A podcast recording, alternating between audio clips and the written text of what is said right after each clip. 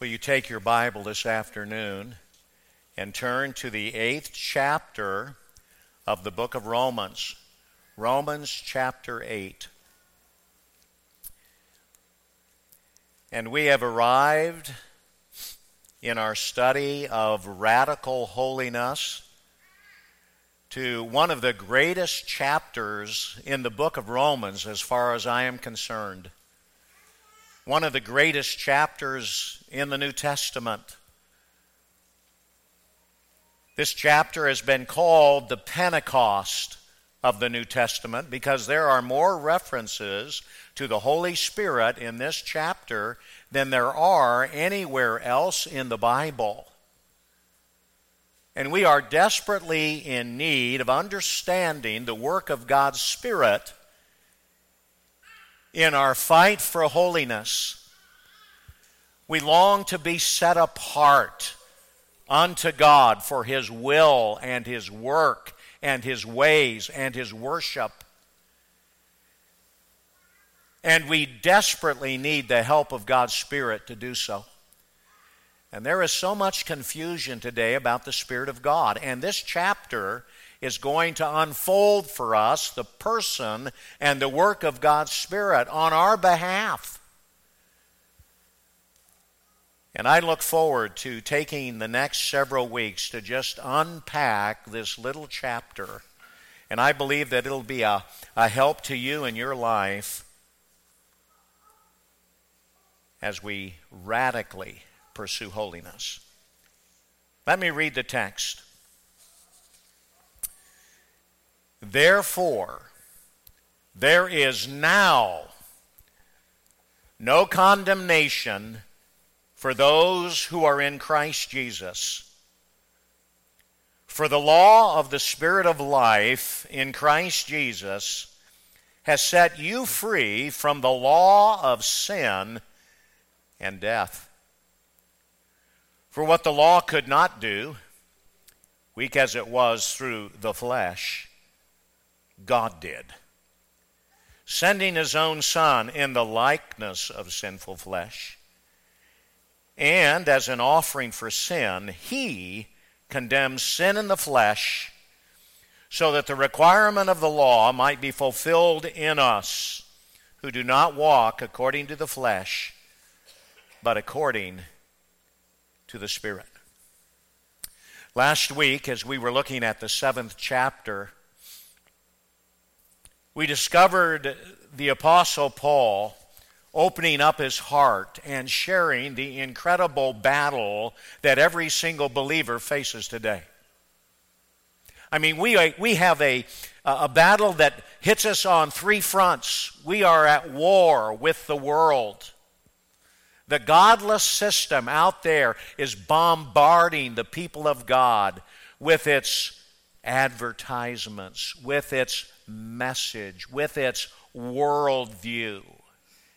And it is getting to the point in the world that if you do not agree with a secular worldview, an evolutionistic worldview, that they will seek to shut you up and cancel you. And my friend, it is going to get worse. And that is one front of our battle the world. But we are up against our arch enemy, the deceiver who has been deceiving humanity from the very beginning of time. And it is a real battle. But the battle that we have been addressing, not only a battle against the world and Satan, but we are battling our flesh. And we understand Paul when he tells us, I've discovered a principle. I've discovered a law within me, the believer, the one who wants to do good. He says, I'm discovering that the things I want to do, I'm not doing, and the things I don't want to do, I am doing. Oh, wretched man that I am. We know that battle. And the cry of Paul is our own cry Who can deliver me from the body of sin and death? We know that we are living in an unredeemed corpse. We are not the old man. That old man was crucified when we put our faith and trust in him. I am crucified with Christ, nevertheless I live. Yet not I, but Christ lives in me.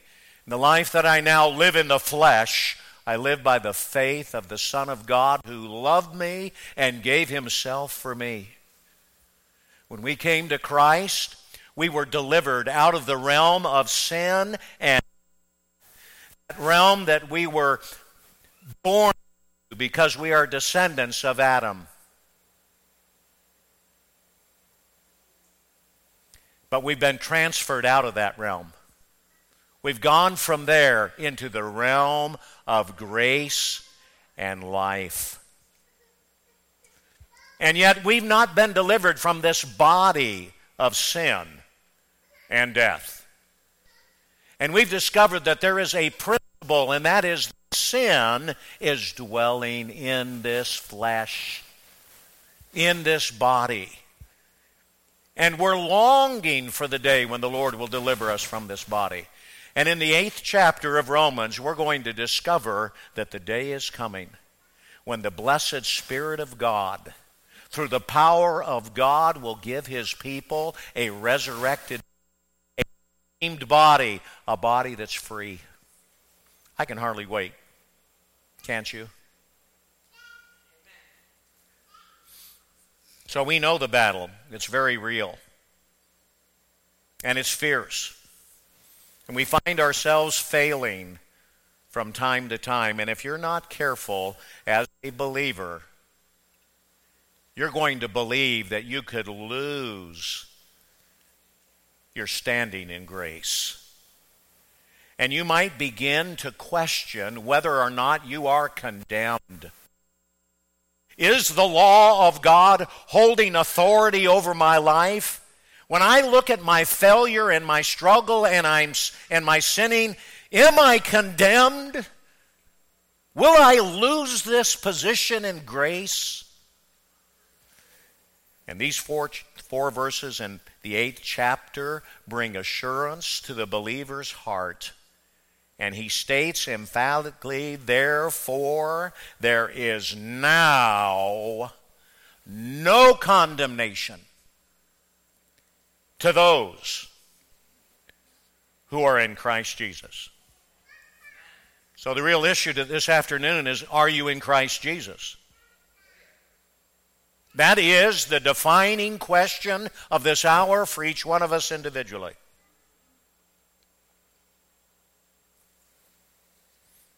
We've already gone through chapter 7, and we saw that that God that law of God condemns. The law of God has a death sentence on sinners. We've discovered that that chapter teaches us that the law of God is over a person as long as alive.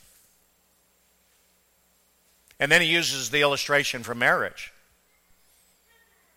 If I were to die, my wife is free to marry someone else. But while I'm living, she's not free. He uses that illustration to show to us that law in general has jurisdiction over their we discovered that the law is spiritual in verse 14.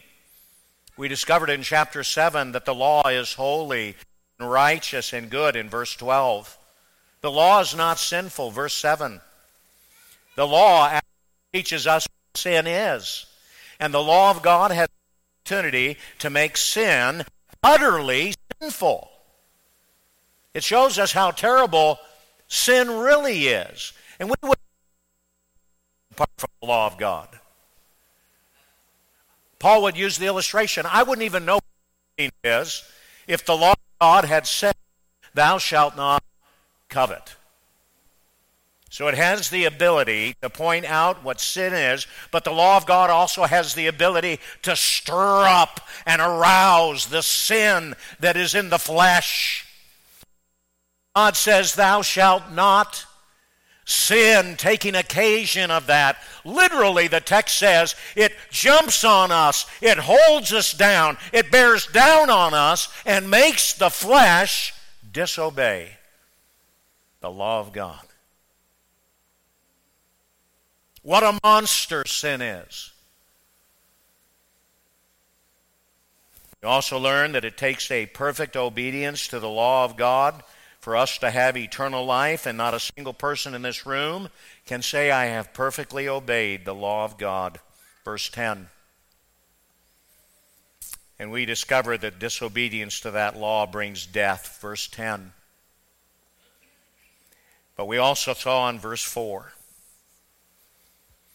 that we died to that law through the body of Christ so that we could be joined to Him as a new husband and start bearing fruit for God. And we've been released from the penalty of the broken law because Christ, our surety, our representative, our mediator, died in our place. And God took all of our sin and put it on His Son, and His Son suffered the penalty of the broken law for us. What a glorious truth. And it's because of the work of Christ that now I, as a human being, the law of God, a regenerated state, as a new creation in Christ, as a new man I say, Law of God, I don't fear you.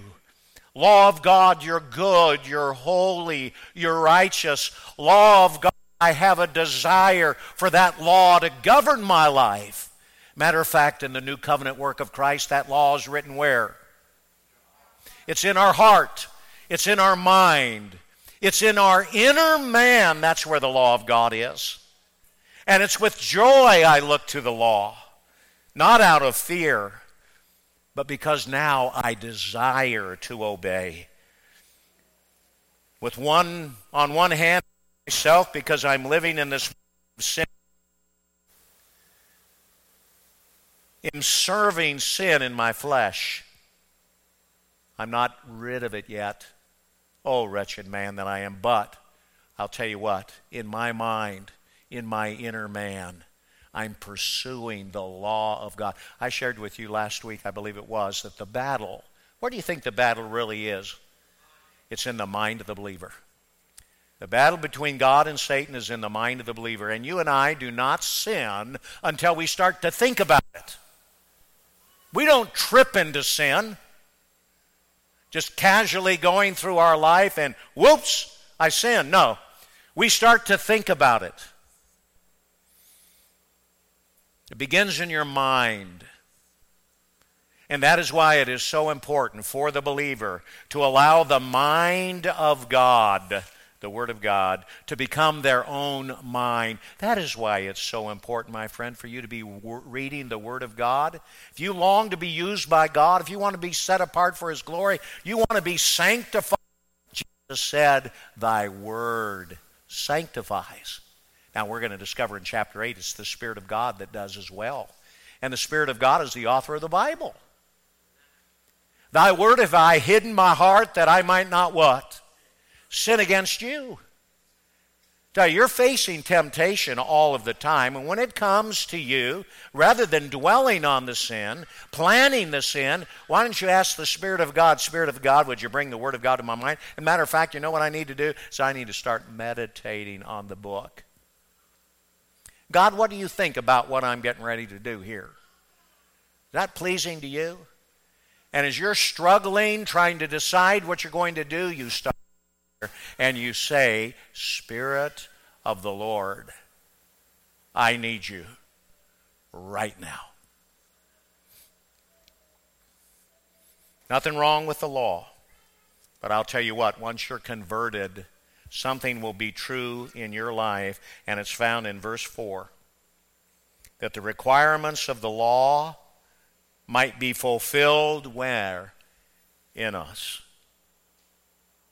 There's a lot of misunderstanding about the law of God today, a lot of misunderstanding about grace and law. Some people say, well, listen, I'm not under the law, I'm under grace. They totally misunderstand what the Word of God is teaching. Mankind has always been under the grace of God. Noah found what in the eyes of God? Noah found grace in the eyes of God. When the Lord Jesus came, the law of God was not tossed out. Jesus said, I came not to destroy the law, but to do what? To fulfill the law, to fulfill all righteousness. And we've been reading through Psalm 119. And my friends, that's still a part of the Bible. And something takes place in the new covenant work of Christ. As we mentioned earlier, the law of God is written in our heart, and we delight in it. We long to obey. The problem was the disobedience of Adam. And his di- disobedience brought in sin. Oh, whatever sin is, sin. And with that sin came death.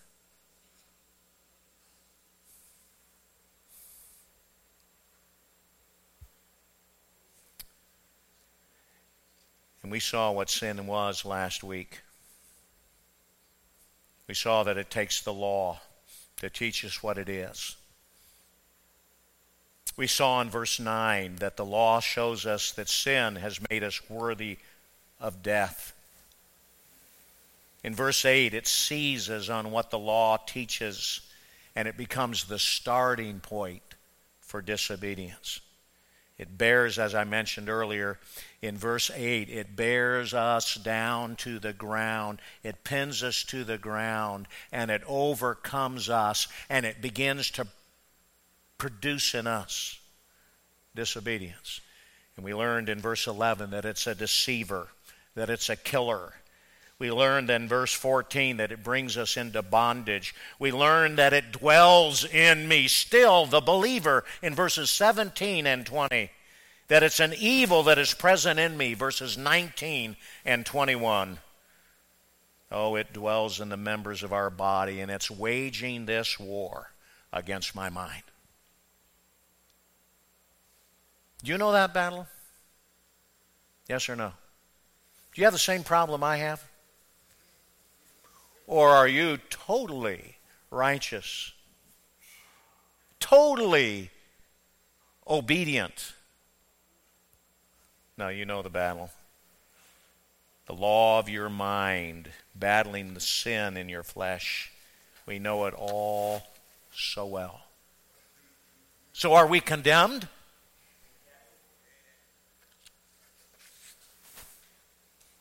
Is there now condemnation for us?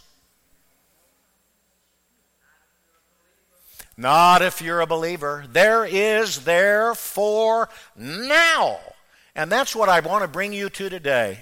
The confidence that you need to have as a believer in the work of Christ on your behalf so that you can understand you are not condemned. How glorious is this gospel that we know and preach? I mean, coming right out of the book of Romans, coming to chapter 1 and verse 16, and Paul says, I'm not ashamed of this gospel. Why? Because it's the power of God unto what? To salvation. Salvation from what? Condemnation and the death sentence to be eternally separated from God. This good news that God has for humanity. This good news that we need as believers. This good news that the lost around us need. This gospel of God we're not ashamed of because it's the power of God unto salvation to everyone who what? Believes. And so, are you in Christ? Are you a believer today? That is the question of the hour. Because you flow right after that verse in chapter 1 and you meet the wrath of God in Romans 1. And what a wrath it is! It is a wrath that is poured out from heaven against all ungodliness and unrighteousness of men, who will literally suppress the truth so they can live unrighteously. And this God, this maker of heaven and earth, our Creator, we stand before all of humanity without excuse for this Creator has given to us His law. For the nations, He's put that law in our heart. And it doesn't matter who you are or where you live or what your culture is or language you speak, every single one of us know it's wrong to kill and know it's wrong to steal and know it's wrong to dishonor your father and mother and covet and take the name of God in vain. We all know it. Why? Because God has put His law in our heart. We are without excuse. And to the Jewish people, God brought His written law first on a stone, and then He enlarged on that in the books of Moses. And the Jewish people with the nation of the world are without excuse. For all have sinned and come short of the glory of God. There is none righteous, no, not even one. And the testimony of humanity is the testimony that is found in Romans chapter 3. There is none righteous, not even one. There is none who understands, there is none who seeks for God, for all have turned aside, together they become useless. There is none who does good, there is not even one, for their throat is an open grave, and with their tongues they keep deceiving, and the poison of asp is under their lips whose mouth is full of cursing and bitterness. Their feet are swift to shed blood. Destruction and misery are in their paths, and the paths of peace they have not known. There is no fear of God before their eyes. That is humanity. And all of us outside of Christ will stand condemned by the law of God. A death sentence hanging over our head. A death sentence that separates us from the presence of the Father. A death sentence that comes in like a tidal wave and washes us into eternity, into a lake of fire. That is our just desert. That is who we are. And humanity needs to feel that weight, that sin, that disobedience, so that they may glory in the gospel.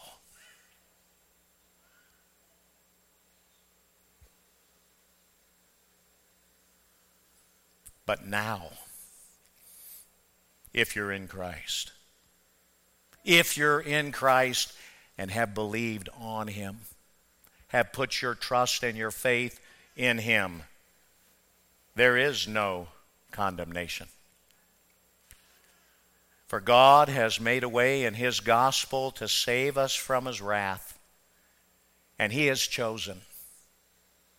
He has chosen that it would be by His grace through faith and you flow into Romans chapter 4 and you discover that great doctrine of justified, declared righteous by putting my faith and trust in Christ. And you discover it's always been the message of God. And he'll go back into the Old Testament and pull from the life of David and pull from the life of Abraham and say this has always been God's plan of redemption. By His grace, if you'll put your faith and trust in the one He sent to save, that God will declare you righteous. Not unrighteous, but righteous. And you start to unfold chapter 5, and we discover that even in chapter 5, we are met with the grace of God. Chapter 5 says we have peace with God in our Lord Jesus Christ. Chapter 5 says we have the Spirit of God. Chapter 5, we're reminded that Jesus died for us. We're reminded that we'll be saved from the wrath of God through Him. We are told in that chapter that now we've been reconciled to God, that we now have eternal life in the Lord Jesus Christ. And then we flow, into chapter 6 and we discover that if we're in Christ, there is a union, an unbreakable union with Him that God has put me in Christ. And I'm united with Him in His life and in His death and in His burial and in His resurrection. An inseparable union by faith. And He took me out of the realm of sin and death and he put me in the realm of grace and life, and he made me a new creation. The old self is crucified, and I am a new person in Christ. And we're no longer a slave to sin and death, but we've become a slave to God in righteousness. But we know that struggle of chapter 7. You know it well. But you must believe that if you're in Christ, and you've believed on Him, for you there is no condemnation now and forever. There is not a single thing that you can do as a believer. Not a single thought that you can think as a believer that will ever bring the sentence of condemnation. Think of that.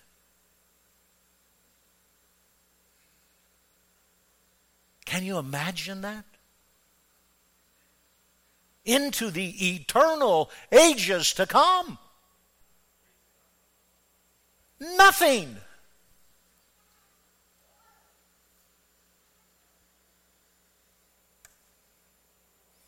For God in His grace has declared you righteous. Because Christ's righteousness counts for you.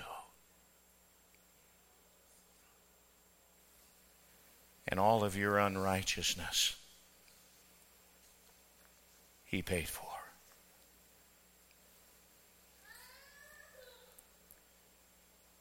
For verse 2 says, The law of the Spirit of life in Christ Jesus has set you free from the law of sin and death.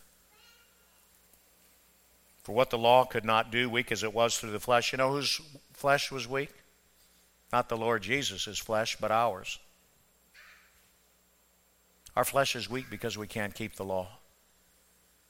Our flesh is weak because we're condemned in Adam and his disobedience has impacted us. But then you continue to look at it and you discover I'm condemned because I practice unrighteousness too. And there is a third condemnation that can come to you if you're outside of Christ. And Jesus would write, would speak about that in John's Gospel, which a very famous text, John 3:16. You know that verse? For God so loved the world that he gave his only begotten Son that whosoever believeth in him should not perish but have everlasting life. But if you don't believe on him, you are what? Condemned. You're condemned by being a descendant of Adam. You're condemned by the things that you do. But my friend, if you fail to trust Christ, you will be condemned forever. And I can tell you, outside of Christ, you are now condemned. You won't have to wait for God to judge you. You're condemned right now. There's only one way to get out of that condemnation, and it's Christ. I am the way, the truth, and the life, and no man comes to the Father unless he comes what? Through me. There's only one way to the Father, my friend, and it's Christ. And what you and I could not do in a perfect obedience to the law because of the weakness of our flesh, God did something about it. He sent His Son Notice the text says, in the likeness of sinful flesh. It doesn't say that he came in sinful flesh. He came in the likeness of sin. And bone of our bones and flesh of our flesh, what it means to be human, he is. And so God would send from heaven the second Adam, his own son. And what does the text say he did? He condemned sin in the flesh. The Lord Jesus in his flesh took upon himself our sin. And God pronounced a death sentence on sin in Christ. These are glorious truths.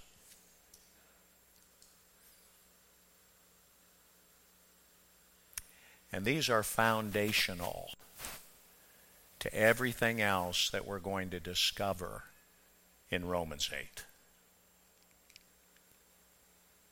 We're going to discover, because of this new life in Christ and the power of the Spirit of God, that I can fill my mind with the Word of God. With the help of the Spirit, I can say no to sin and yes to righteousness and the requirements of the law. They've never changed. Do you realize that?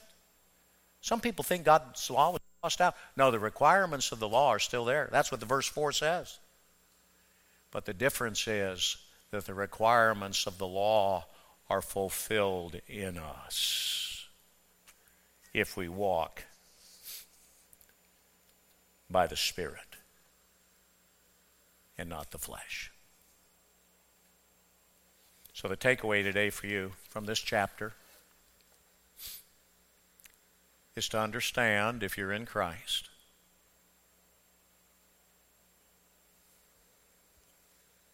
Neither now nor ever will you be condemned. Rest in that. Be thankful for that and let that gospel truth give you the courage and the joy to love the law. Psalm 119. And pursue the will of God and understand that you can do it through the help of God's Spirit. Let's pray.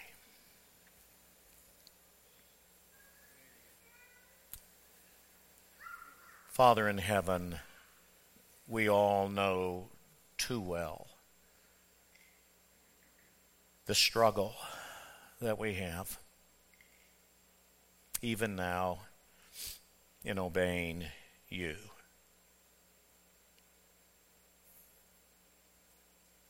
But we rest in the truth that you've given us today, a truth that you planned something you did, you initiated it in Christ. That rather than us being condemned, you condemned your Son and condemned sin in his flesh. And he conquered sin and he conquered death for us. And we are united to him in his death in his burial and in his resurrection. And you are calling us to a new way of living, a new way of serving. So I pray for these dear people, Lord. I know that they face the same battle I face. And I pray that you will teach us in this eighth chapter how to walk with your Spirit, that Holy Spirit the one who is with us. So that, unlike any other period in our life, now we can begin to experience greater obedience to you so that we can be set apart for you, to be used by you for your glory. So help these dear people, I pray. In Jesus' name, amen.